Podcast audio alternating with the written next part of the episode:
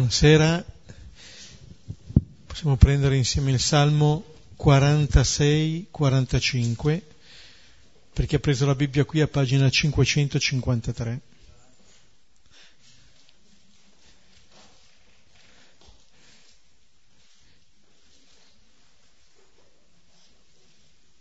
Lo pregheremo come al solito alternandoci ad ogni versetto il primo coro alla mia sinistra. Nel nome del Padre, del Figlio e dello Spirito Santo. Dio è per noi rifugio e forza, aiuto sempre vicino nelle angosce. Perciò non temiamo se trema la terra, se crollano i monti nel fondo del mare. Fremano, si gonfino le sue acque, tremino i monti per i suoi flutti. Un fiume e i suoi ruscelli rallegrano la città di Dio, la santa dimora dell'Altissimo. Dio sta in essa, non potrà vacillare, la soccorrerà Dio prima del mattino. Fremettero le genti, i regni si scossero, egli tuonò, si sgretolò la terra. Il Signore degli eserciti è con noi, nostro rifugio è il Dio di Giacobbe.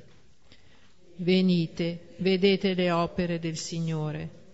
Egli ha fatto portenti sulla terra. Farà cessare le guerre sino ai confini della terra, romperà gli archi e spezzerà le lance, brucerà con il fuoco gli scudi. Fermatevi e sappiate che io sono Dio, eccelso tra le genti, eccelso sulla terra. Il Signore degli eserciti è con noi, nostro rifugio è il Dio di Giacobbe. Gloria al Padre e al Figlio e allo Spirito Santo, come era nel principio e ora e sempre nei, nei secoli dei secoli. Amen.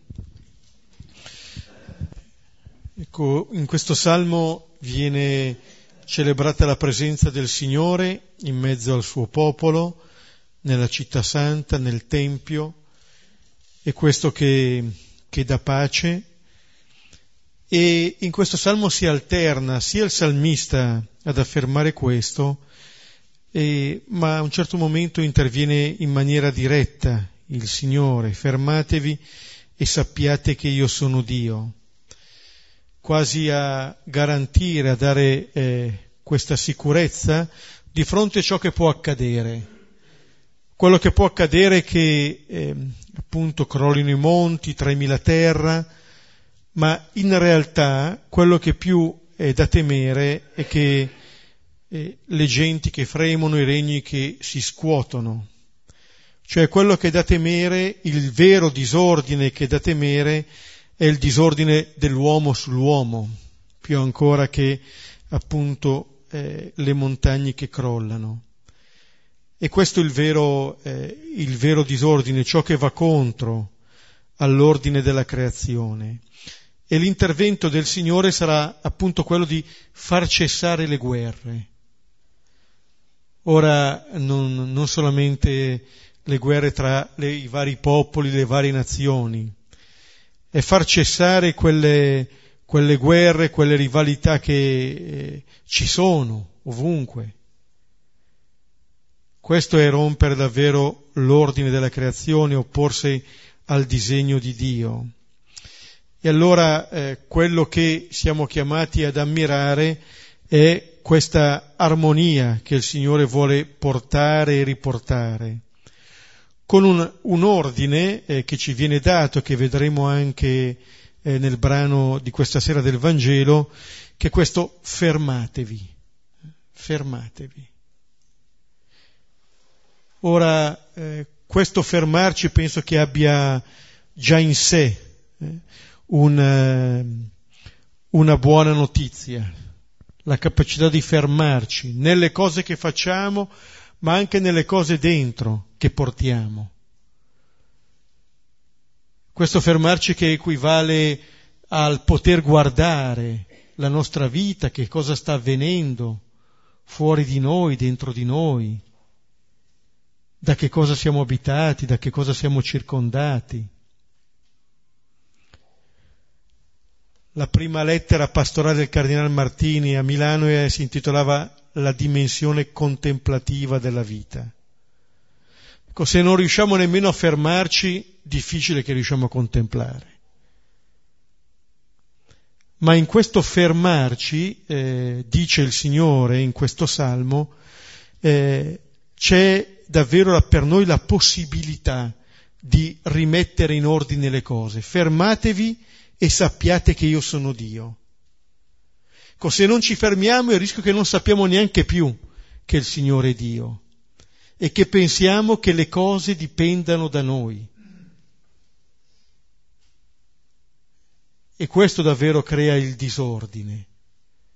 E questo ci porterà poi ad avere eh, relazioni anche conflittuali, prima, prima con noi stessi e poi anche con gli altri. E un ritornello che troviamo in questo salmo è il Signore degli eserciti è con noi. Ecco, questo ci può dare fiducia, sicurezza, sapere che possiamo affrontare le cose non da soli, ma con la presenza che il Signore ci garantisce eh, di Lui stesso. Troveremo anche nel brano di Luca ehm, un altro ritornello, possiamo cominciare a prenderlo, il brano, Luca 14, da 25 a 35, è l'ultimo brano di questo capitolo 14. Ecco. Ehm,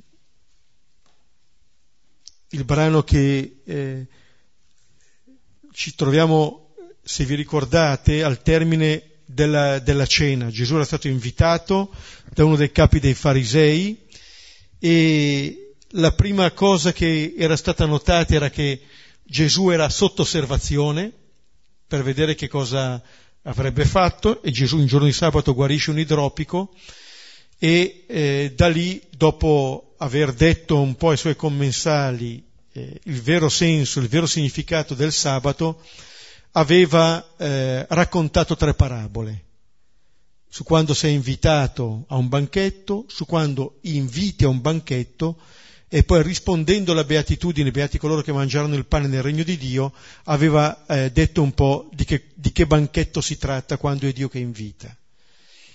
Una terza parabola che aveva tenuto insieme eh, le prime due e che aveva detto che in, in quella sala il Padre desidera che tutti entrino e se qualcuno rifiuta e si autoesclude, lui manda di nuovo fuori il servo a spingere a entrare tutte le persone vedendo quindi che quella porta stretta di cui si parlava al capitolo precedente non era per impedire il passaggio, ma era per dare il giusto senso a coloro che sedevano al banchetto, dove appunto la porta stretta era la misericordia del Signore. E allora ascoltiamo dalla voce di Anna questo brano. Luca 14, 25, 35 e camminavano con lui numerose folle, e voltatosi disse loro, Se qualcuno viene da me e non odia il proprio padre e la madre e la donna e i figli e i fratelli e le sorelle e inoltre anche la propria vita, non può essere mio discepolo. Chi non porta la propria croce e non viene dietro di me, non può essere mio discepolo. Chi infatti tra voi, volendo costruire una torre, prima, sedutosi, non calcola la spesa se abbia per completamento? Perché gettate le fondamenta e non avendo forza di completare tutti coloro che osservano, non comincino a schernirlo dicendo Quest'uomo iniziò a costruire e non ebbe forza di completare. O quale re, andando a incontrare in guerra un altro re, prima sedutosi non esaminerà se è capace di affrontare con diecimila chi viene contro di lui con ventimila. Se no, quando ancora è lontano, invia una delegazione, domanda le cose per la pace. Così dunque ognuno di voi che non si allontana da tutto ciò che ha, non può essere mio discepolo. Bello dunque il sale, ma se anche il sale svanisce, che cosa, con che cosa sarà condito? Non è adatto né per la terra né per il letamaio, lo gettano fuori. Chi ha orecchi per ascoltare, ascolti. Ecco, dicevo che come nel Salmo c'era il ritornello, il Signore degli eserciti è con noi, anche in questo brano c'è un ritornello. Non può essere mio discepolo. Per tre volte Gesù indica alcune condizioni e non assolvendo queste condizioni dice non può essere mio discepolo. Poi uno ascolta la, la prima, la seconda, la terza e alla fine dice bene, non posso essere suo discepolo. Questo è un buon punto di partenza, perché non possiamo essere suoi discepoli. Lasciati a noi stessi non lo possiamo diventare. Però questo brano ci dice eh, che cosa possiamo fare. Possiamo accogliere quello che nei versetti precedenti di questo capitolo ci è stato detto, che il nostro discepolato è un dono da parte del Signore, non ci arriviamo da soli è una vera grazia, come era una grazia entrare nella sala del banchetto. Quello che noi possiamo fare è appunto accogliere questo dono che ci viene incontro. Noi siamo un po' come l'idropico di fronte al quale Gesù si era seduto, siamo gonfi eh, e non passiamo per la porta stretta. Abbiamo bisogno che veniamo ridotti un po', cioè essere quello che siamo, non crederci di più di quello che siamo e quindi bisognosi della misericordia del Signore. Quando ci riconosciamo così, entriamo tranquillamente in quella porta. Quando non lo facciamo, allora rimaniamo fuori. Tra l'altro, a questo capitolo segue immediatamente quello delle parabole della misericordia dove verrà detto che tutti i pubblicani e i peccatori si siederanno a mensa con Gesù. Non rimangono fuori. Quelli che sanno di non poter essere discepoli possono sedersi a quella mensa. Allora la condizione di possibilità eh, per essere discepoli è da parte nostra il riconoscere che da soli non ce la facciamo. E il Signore lo sa bene. Ma sa anche bene che la nostra condizione per potervi entrare è accogliere questo amore da parte del Signore. Non, non è che c'è un'altra condizione. Nessun'altra condizione è possibile. E allora è un po' la risposta ancora a quella domanda che veniva fatta a Gesù al capitolo 13, versetto 22. Un tale gli chiese, Signore, sono pochi quelli che si salvano. La risposta sarebbe non ce n'è uno che si salva da solo, neanche uno, ma tutti siamo salvati. E allora questo ci fa entrare, e non da soli, ma con tutti, nel banchetto del regno. E vediamo un po' i vari versetti. Versetti 25 e 26. E camminavano con lui numerose folle, e voltatosi disse loro, Se qualcuno viene da me e non odia il proprio padre e la madre e la donna e i figli e i fratelli e le sorelle e inoltre anche la propria vita, non può essere mio discepolo. Cominciamo bene stasera. Mm. Eh. Ci stiamo allenando. Eh. Allora, la prima cosa che viene detta è che stavano camminando. Abbiamo visto che dal capitolo 9, eh, versetto 51, eh, Luca descrive questo cammino verso Gerusalemme, ogni tanto ricorda anche la meta eh, di dove sta andando Gesù. Non siamo più nella sala del banchetto, siamo fuori. Eh, ricordate, Gesù era stato raggiunto dalle minacce di Erode, portateli dai farisei, gli, che gli dicono scappa di qua, e Gesù si siede e sta a mensa e guarisce e racconta una parabola, e racconta la seconda, racconta la terza, non ha paura.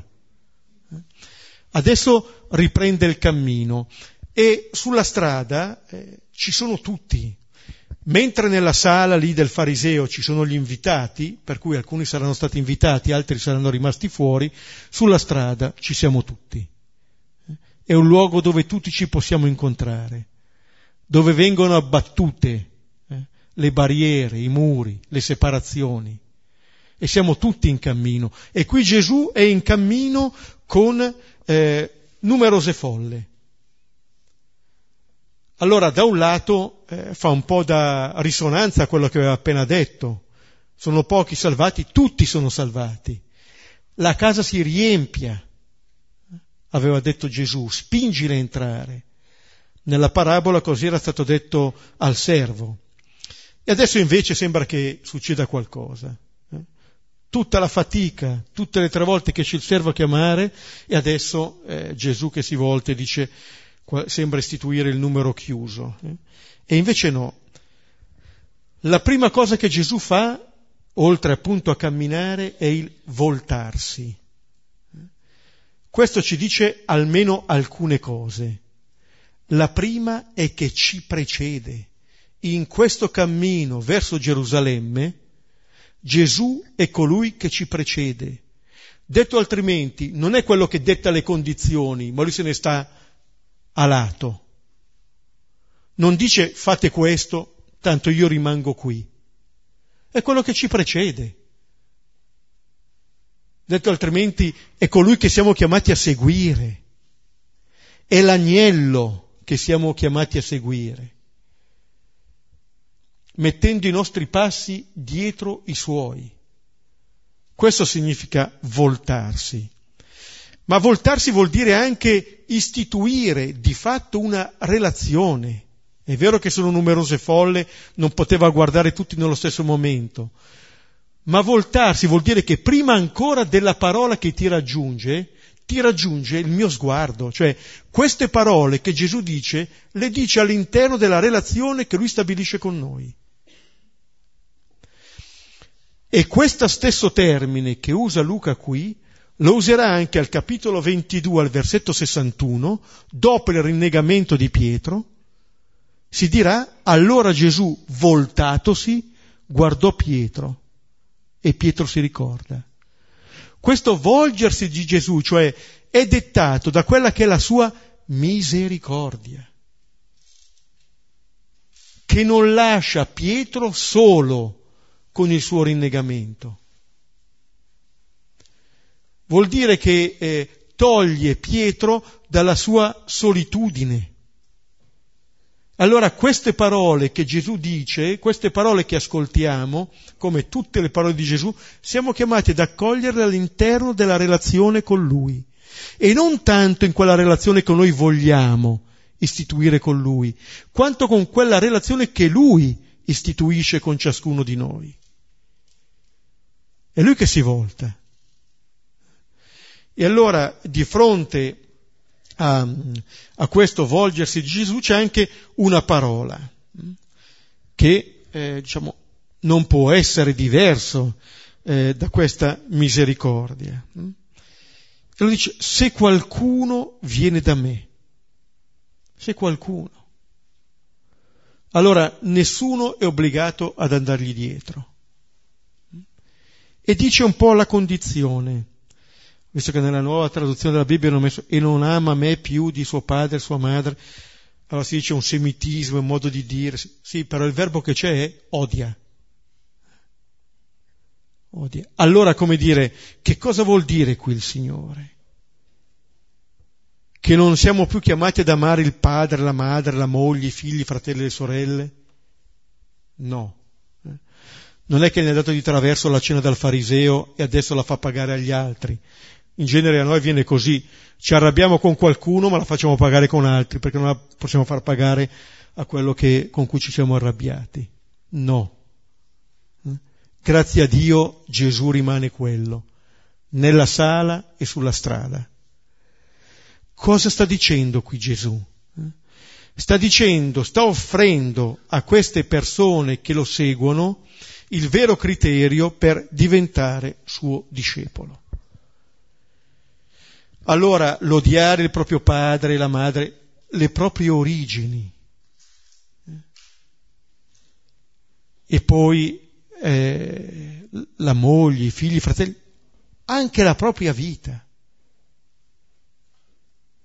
Non è che qui il Signore ci sta mettendo eh, di fronte ad una impossibilità? Sì, ci sta mettendo di fronte a una impossibilità. Ma non ci sta dicendo che siamo chiamati ad odiare. I comandamenti sono validi ancora, anche per Gesù. Ma ci sta dicendo che per poter essere suo discepolo dobbiamo davvero sapere che cosa viene prima in radice e che cosa viene dopo. Detto in altri termini, eh, Gesù sta esprimendo qui quello che altrove ha detto come il primo comandamento e il secondo comandamento. Amare Dio con tutto il cuore, con tutta l'anima, con tutte le forze. Questa è l'unica condizione di possibilità per amare davvero gli altri come vanno amati altrimenti degli altri facciamo degli idoli o noi ci facciamo idoli per gli altri. E allora sì che nascono relazioni disordinate. Allora sì che non siamo suoi discepoli. Non possiamo mettere gli altri, nemmeno il padre, la madre, la moglie, i figli, i fratelli, nemmeno noi stessi, al posto di Dio. Questo è stato eh, il peccato delle origini. Metterci noi al centro invece che essere messi noi al centro da parte di Dio. In un certo senso è la stessa cosa, ma cambia tutto. Perché se deve essere un mio sforzo andare al centro, gli altri diventeranno dei rivali. Perché il ragionamento è se non mi metto io, ci va qualcun altro. Invece il Signore è colui che ci mette al centro tutti, tutti. E non dobbiamo sforzarci di andare lì, ci mette Lui lì. Allora c'è questo distacco, certo che, che ci viene detto che siamo chiamati eh, a non mettere le creature sullo stesso piano del creatore, ma esattamente se noi mettiamo Dio al centro della nostra vita, allora avremo relazioni ordinate anche con gli altri. Allora potremo amare davvero le altre persone con l'amore con cui vanno amate, rispettandole,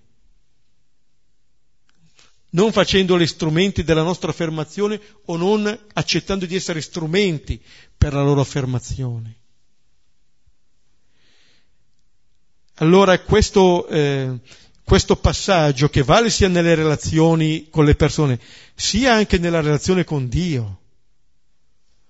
Se volete un esempio eclatante è quello di Paolo in Filippesi 3.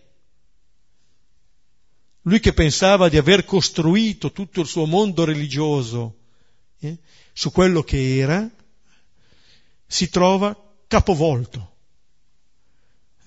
lascio perdere tutte queste cose e le considero come spazzatura ha riorientato completamente la sua vita. In quel modo Paolo giunge in un certo senso ad odiare se stesso.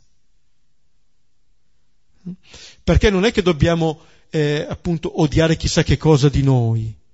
In genere ci riusciamo abbastanza facilmente. Eh.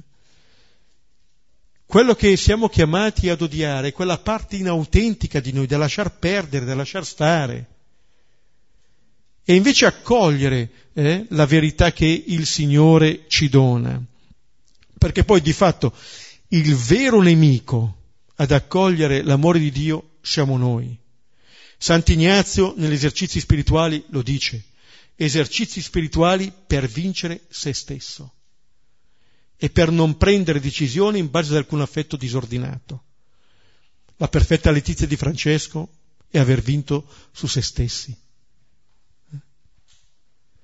Lo stesso Abramo, se leggete il capitolo 12, riceve la promessa da versetto 1 a versetto 9. Dal versetto decimo conosce la propria paura e cerca di svendere al faraone subito Sara, perché ha paura di morire a causa sua. Come dire che eh, il pericolo della promessa di Dio diventa colui che ha ricevuto la promessa. Questo è il grande rischio. Allora, eh, odiare la propria vita significa fidarsi a tal punto del Signore eh, che mi fido più di Lui che di me. Il Salmo 62 dice, poiché la tua grazia vale più della vita. Ecco, questa è, è la posta in gioco. Tanto è vero che eh, Gesù continua a dire, a ribattere le condizioni per essere suo discepolo. Gesù non sta parlando del più e del meno, sta parlando delle condizioni radicali per essere eh, suo discepolo. Allora, in questa prima eh, condizione, ecco, Gesù ci dice eh, il, che siamo chiamati appunto, se vogliamo andare da Lui, a odiare in questo senso tutto il resto, a riordinare tutto il resto, a riorientare radicalmente la nostra vita. Versetto 27. Chi non porta la propria croce e non viene dietro di me non può essere mio discepolo. Incontentabile eh, questo Gesù. Abbiamo capito prima e lui sottolinea. L'aveva già detto, eh, al capitolo 9, al versetto 23. Se qualcuno vuol venire dietro a me, rinneghi se stesso, prenda la sua croce ogni giorno e mi segua. Cui vedete non cambia programma, non cambia programma, dice e ribadisce la stessa cosa, e qui ci invita a portare la croce. Sappiamo sarà il cammino che lui farà, nella storia ne avevano conosciuti anche prima di Gesù di questi crocifissi, però eh, qui c'è questa croce da prendere che è la nostra e da portare dietro di lui. Chi non porta la propria croce e non viene dietro di me.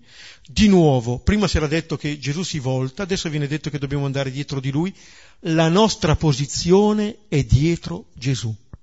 Il discepolo sta dietro Gesù. Dicevamo già altre volte, per essere buoni discepoli di Gesù, noi siamo chiamati a non diventare mai maestri. Non perché siamo ignoranti, ma perché siamo discepoli di Gesù. Le poche volte che ci viene la tentazione di andargli davanti, combiniamo disastri. Il vero discepolo di Gesù rimane discepolo, non diventa mai maestro. Uno ne abbiamo di maestro, che basta e avanza. E siamo chiamati a portare la croce come Gesù Gesù non ha portato la croce perché eh, amava soffrire. No. Gesù sta andando a Gerusalemme non perché ama soffrire. Gesù sta andando a Gerusalemme perché vuole andare in fondo alla missione del Padre. Qual è? Quella di portare tutti al banchetto, quello di rivelare a tutti l'amore del Padre. Nel capitolo successivo vedremo la pienezza della rivelazione, il Vangelo nel Vangelo. Questo è che eh, Gesù vuole compiere. Andare in cerca fino in fondo di tutti i suoi fratelli, costi quello che costi. Da questo non verrà mai meno. Per questo dice Luca, Gesù ha indurito il suo volto verso Gerusalemme. Allora la croce diventa per noi credenti la rivelazione massima dell'amore del Signore per noi, perché contemplando Gesù crocifisso noi vediamo chi siamo noi agli occhi di Dio e chi è Dio per noi. Per questo nelle chiese noi abbiamo tanti crocifissi e non abbia, abbiamo raramente, salvo alcune eccezioni come qui a San Martino di Villa Pizzone, il risorto.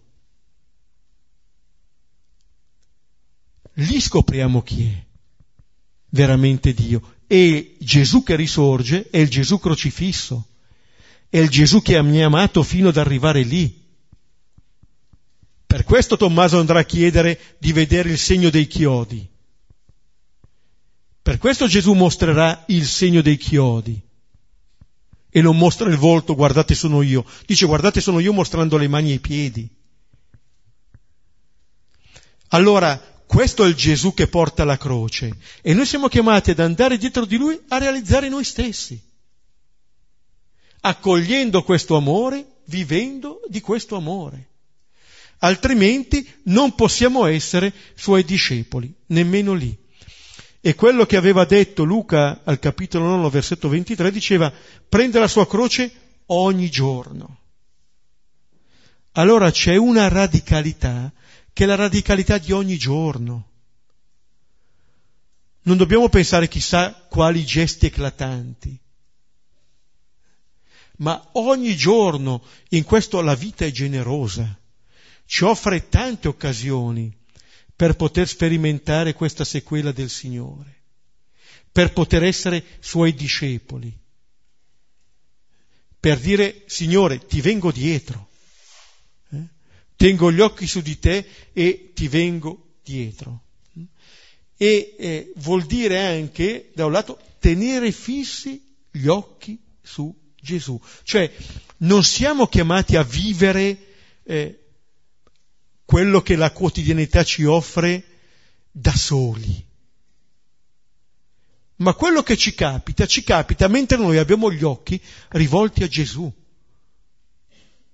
E allora possiamo, se non altro, entrare in dialogo con Lui, portare avanti questo cammino di sequela, portare avanti la nostra comunione con Lui, eh?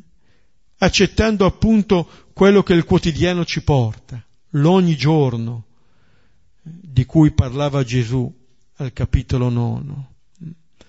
Ecco allora la possibilità che ci viene offerta. Altrimenti, se non portiamo questa croce e non gli andiamo dietro, dice Gesù, non possiamo essere suoi discepoli.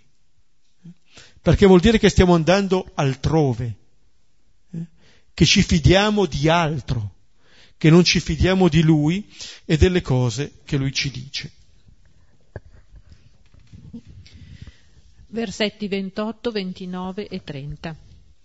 Chi infatti tra voi, volendo costruire una torre, prima sedutosi, non calcola la spesa se abbia per il completamento? Perché gettate le fondamenta e non avendo forza di completare, tutti coloro che osservano non comincino a schernirlo dicendo quest'uomo iniziò a costruire e non ebbe forza di completare.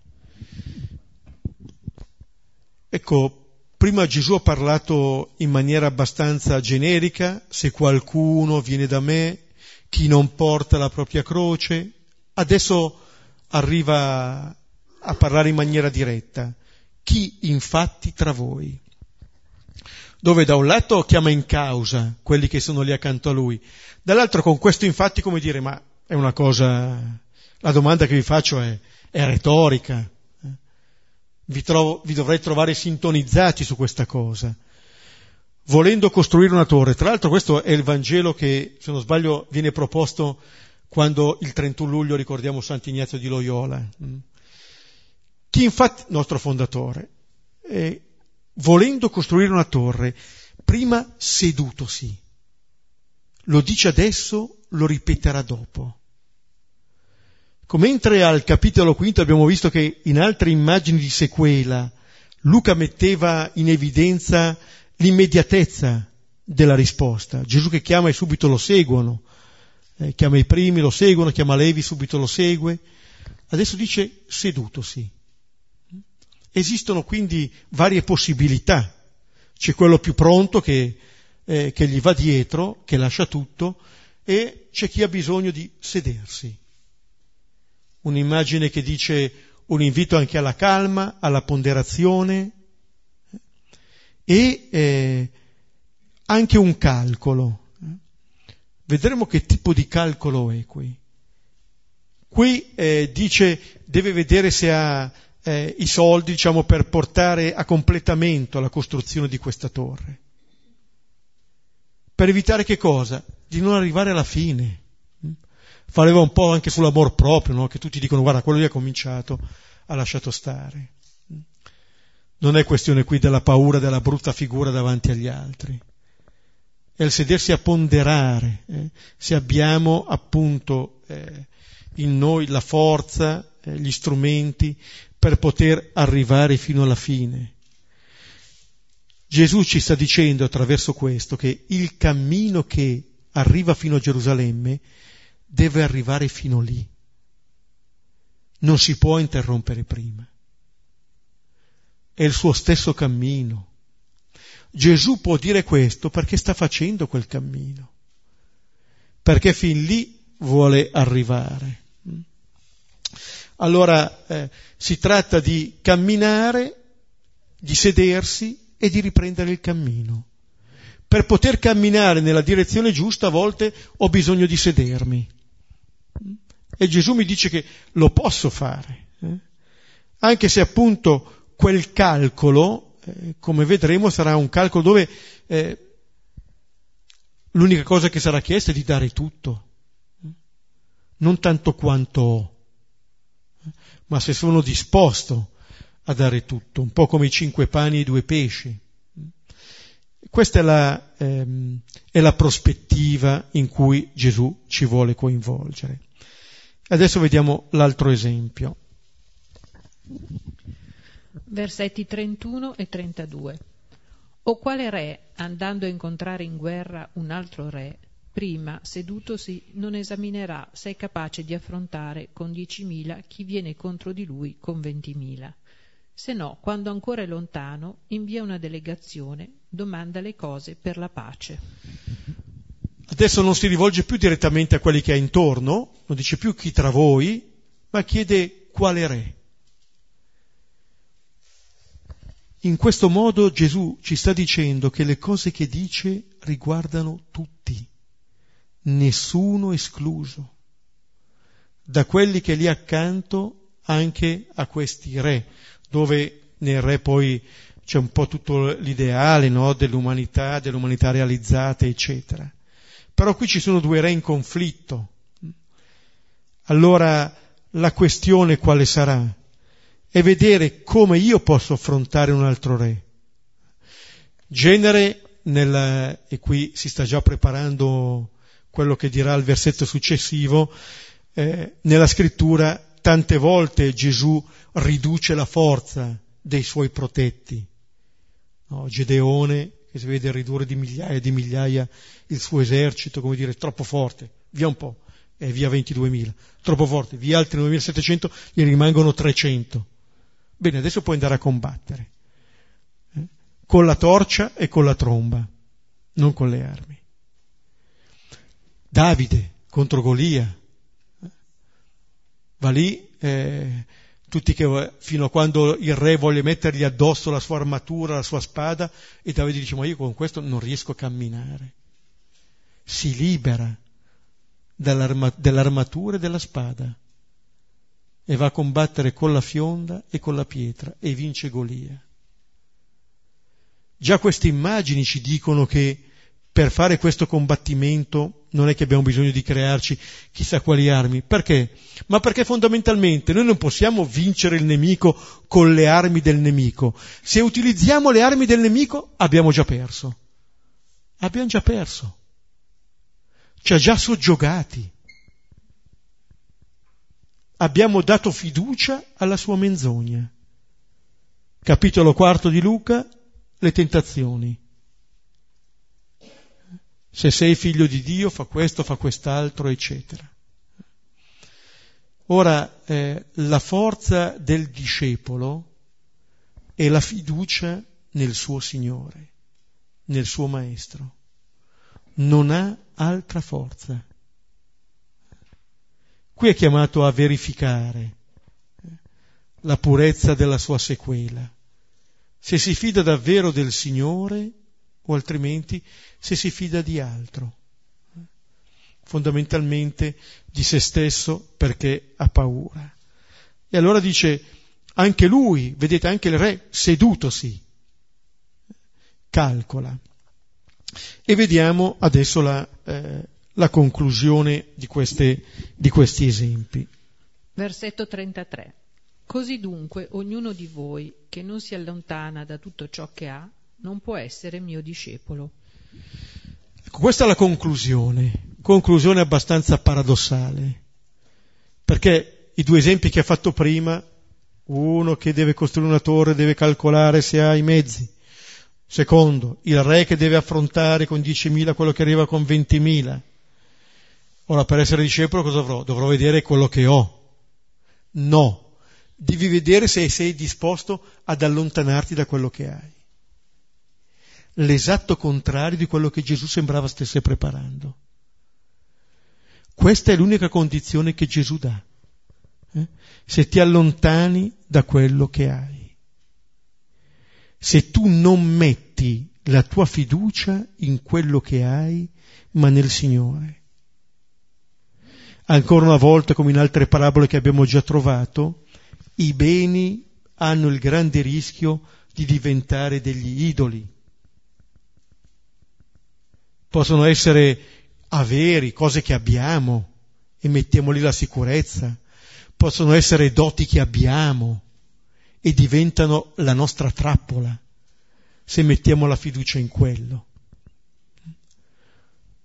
Tutto ciò che ci rende grandi agli occhi degli altri ha in sé il nemico. Nella vita spirituale si dice che si viene tentati sulla grazia che ci è stata data lì veniamo tentati. E il nemico è astuto. E Gesù adesso dice così dunque, vedete, sembra il passaggio logico, in realtà non è molto logico, ma è il passaggio di fede questo.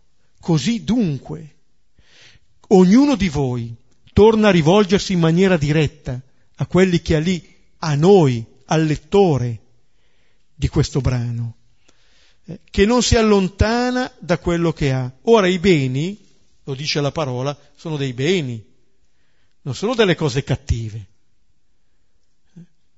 Quello che li rende cattive è l'uso distorto di questi beni, quello che si diceva prima a proposito delle relazioni.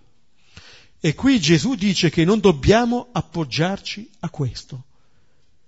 Gesù dice che non dobbiamo avere nessun potere, né potere del denaro, né potere delle relazioni, né potere delle cose. Questo a livello personale e a livello di Chiesa. Siamo chiamati a rinunciare alle armi del nemico sia a livello personale sia a livello di Chiesa. Il regno di Dio non viene con gli strumenti con cui vengono i regni degli uomini. Allora Gesù dice dobbiamo allontanarci da tutto ciò che abbiamo, da tutto. Dice no, posso tenere qualcosina? No, allontanati da tutto. Molla la presa. È l'unica possibilità che abbiamo per davvero fidarci del Signore e poi eventualmente per poter fare un uso sapiente delle cose. Ma non dobbiamo bruciare queste tappe. Se non arriviamo a dire mi fido di te, eh, allora anche l'uso che faremo delle altre cose sarà un uso disordinato, perché non sarà vero che ci fidiamo del Signore. Cercheremo le sicurezze in altro. E queste, eh, eh, queste cose Gesù dice che valgono per tutti, chiu, ognuno di voi. Non sono delle cose che, che Gesù dice per alcuni. Per alcuni va così, però gli altri, sai com'è? Il mondo ha le sue leggi, sì, l'eremita, il monaco, questo. Eh? Ognuno di voi. Quello che Gesù sta offrendo qui, in realtà, è una promessa di libertà. Libertà da ogni forma di schiavitù, da quell'Egitto che ci portiamo dentro, dal quale pensiamo che dipenda la nostra vita hm? e diventano invece appunto degli idoli. Prima citavo Abramo, il bene per eccellenza che riceve è Isacco, gliel'ha promesso il Signore, Abramo si sarebbe accontentato anche del povero Ismaele, e invece il Signore no, uno nato da te, finalmente gli dà Isacco e poi sembra che glielo tolga. Abramo si deve allontanare anche da Isacco, per il bene di Abramo e per il bene di Isacco. è chiamato a riconsegnare quel dono lì. È chiamato a fidarsi del donatore. Allora allontanarci da tutto vuol dire avvicinarci un po' di più a Gesù, vuol dire andare un po' più vicino a Lui. È una direzione del cammino. Eh? Spero che nessuno di noi dica oh, io non ce la faccio, esco di qua, basta. Gesù, addio, cose molto belle, sono per qualcun altro, per un'altra vita. È però la direzione di un cammino provare a sperimentare, provare a chiedere al Signore, ma fammi intuire qualcosa della libertà che mi vuoi donare. Eh? Invece noi stiamo lì attaccati, attaccati, eh? fino alla fine alle cose, perché in fondo poi non è che ci fidiamo tanto. E invece eh, fare un po' come, eh, come Abramo, ci ha messo un po' anche lui, ma arrivare pian piano su quel monte e lasciare lì Isacco, lasciarlo lì al Signore. Come si diceva altre volte, il Signore non ci chiede indietro Isacco, non, figuriamoci, ci ha, ci ha, messo così tanto a farglielo nascere quel, quel povero figlio, eh? era più contento il Signore di Abramo e di Sara, non lo vuole indietro, eh? non ripiglia indietro i doni, sarebbe veramente un Dio satico, poteva non farcelo, se lo vuole indietro il dono ma vuole che impariamo ad accoglierle, ad accogliere queste cose davvero come dei doni, a non diventare padroni di queste cose. Infatti si diceva, no? Abramo su quel monte sacrificherà non l'agnello di cui ha parlato con Isacco, ma l'ariete che dell'agnello è padre. Se c'è qualcuno da sacrificare lì è Abramo, cioè Togli le mani da tuo figlio, lascialo lì. Non farti padrone di lui. Questo sta dicendo Gesù, allontanati da, da tutto ciò che hai.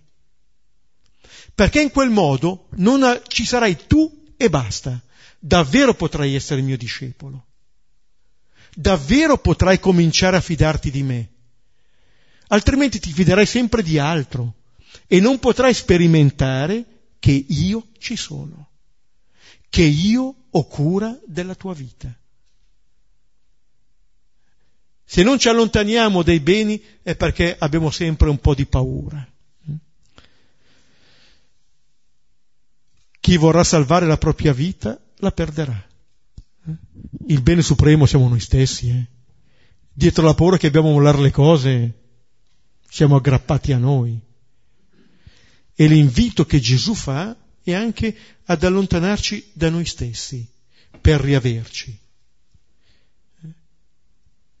Chi vorrà salvare la propria vita la perderà. Eh? È un perderci per ritrovarci, ma senza il perderci non ci ritroveremo ancora completamente. E vediamo come si conclude. Versetti 34 e 35.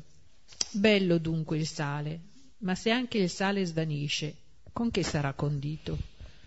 Non è adatto né per la terra né per il letamaio, lo gettano fuori. Chi ha orecchi per ascoltare, ascolti. Qua non sappiamo se la cena che gli aveva dato il fariseo era un po' insipida, eh, allora richiama questo il sale. Cosa vuol dire qui? Beh, dopo quello che ha detto, sembra dire un discepolo che non compie questa sequela non è un vero discepolo. Un discepolo che non va dietro al Signore, come dire, è una, disce- è una sequela senza sapore, insipida, eh? che non ha nessun gusto. Allora non serve a nulla. Questo è un po' il rischio e si può essere vaccinati anche contro il Vangelo, eh? nel senso che si sa, ma tanto andiamo avanti così. Eh? Mentre quello che dice Gesù è un ritornare su questa cosa perché è importante. Se dice per tre volte non può essere mio discepolo, non può essere mio discepolo, non può essere mio discepolo, qui Gesù sta dicendo quali sono le condizioni per essere davvero suoi discepoli. Che è quello del fidarci di Lui. Questa è la condizione di possibilità, di dar sapore alla nostra vita. Altrimenti scivoliamo nella mediocrità anche della sequela. Ci si accontenta un po', come Abramo si sarebbe accontentato di Ismaele, eh, con un bel compromesso. Legalmente siamo a posto, accontentati Signore che noi ci accontentiamo di per sé. E invece no, altrimenti il sale non serve a nulla. Altrimenti la sequela non ha nessun sapore. E allora quell'espressione con cui si conclude, che Gesù aveva già utilizzato, chi ha orecchi per ascoltare, ascolti. A sottolineare l'importanza delle parole che Gesù ha pronunciato. La stessa espressione le aveva dette nella parabola del seminatore. Chi ha orecchi per ascoltare, ascolti.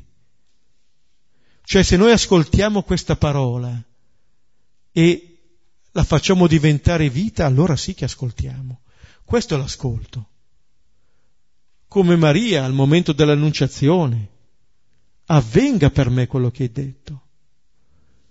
Cioè quello che Gesù mi sta dicendo adesso, che avvenga per me, che mi aiuti a compiere questi passi, disse quella dietro di lui, che possiamo tenere gli occhi fissi su di lui, appunto come singoli, eh, come, come Chiesa. E questo invito all'ascolto ci prepara poi appunto alle parabole della misericordia che ascolteremo da martedì prossimo in avanti. E ci faranno vedere quelle parabole che Gesù qui non sta dettando delle condizioni impossibili. Dice, non può essere mio discepolo, non puoi essere mio discepolo. Bene, allora ti puoi avvicinare, ti puoi avvicinare. Cominceremo la prossima volta dicendo si avvicinavano a lui tutti pubblicani e peccatori per ascoltarlo. Chi ha orecchi per ascoltare, ascolti. I pubblicani e i peccatori tutti, nessuno escluso, hanno orecchi per ascoltarlo. Allora Gesù non sta mettendo condizioni impossibili, sta dicendo chiaramente che cos'è la sequela. E sta dicendo che la condizione principale della sequela è fidarci di Lui tenendo i nostri passi dietro i Suoi. Non si tratterà nella sequela tanto di capire, di comprendere a livello intellettuale. Le grandi resistenze che avranno nella sequela non saranno di ordine intellettivo, capiamo bene, anzi possiamo dire al Signore, Signore, hai detto delle bellissime cose. Le resistenze avvengono altrove, altrove. Ecco, allora possiamo fermarci qui, fermatevi, riprendere un po' il brano e poi condividere ciò che più ci ha colpito.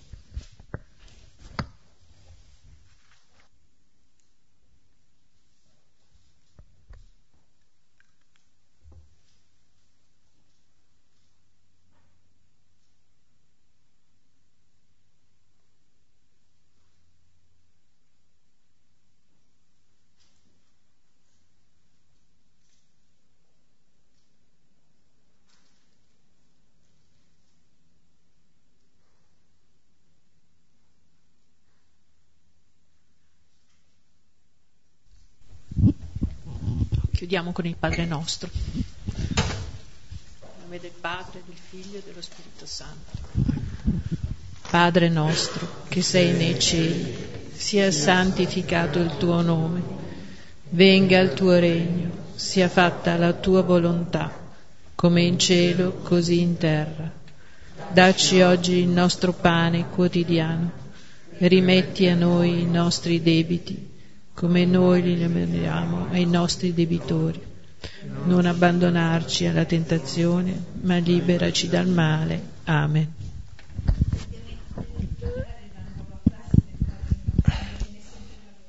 Fa niente, avremo tempo. Bene, ci vediamo martedì prossimo. Un aiuto per le sedie. Introduciamo l'incontro di martedì prossimo con un piccolo ricordo, eh, quando abbiamo cominciato il Vangelo di Luca con padre Silvano, lui mi ha detto arriverò fino al capitolo 15 con le parabole della misericordia e poi andrò a sperimentarla. Ha bruciato le tappe, eh, ma il capitolo 15 lo faremo pensandolo ancora di più.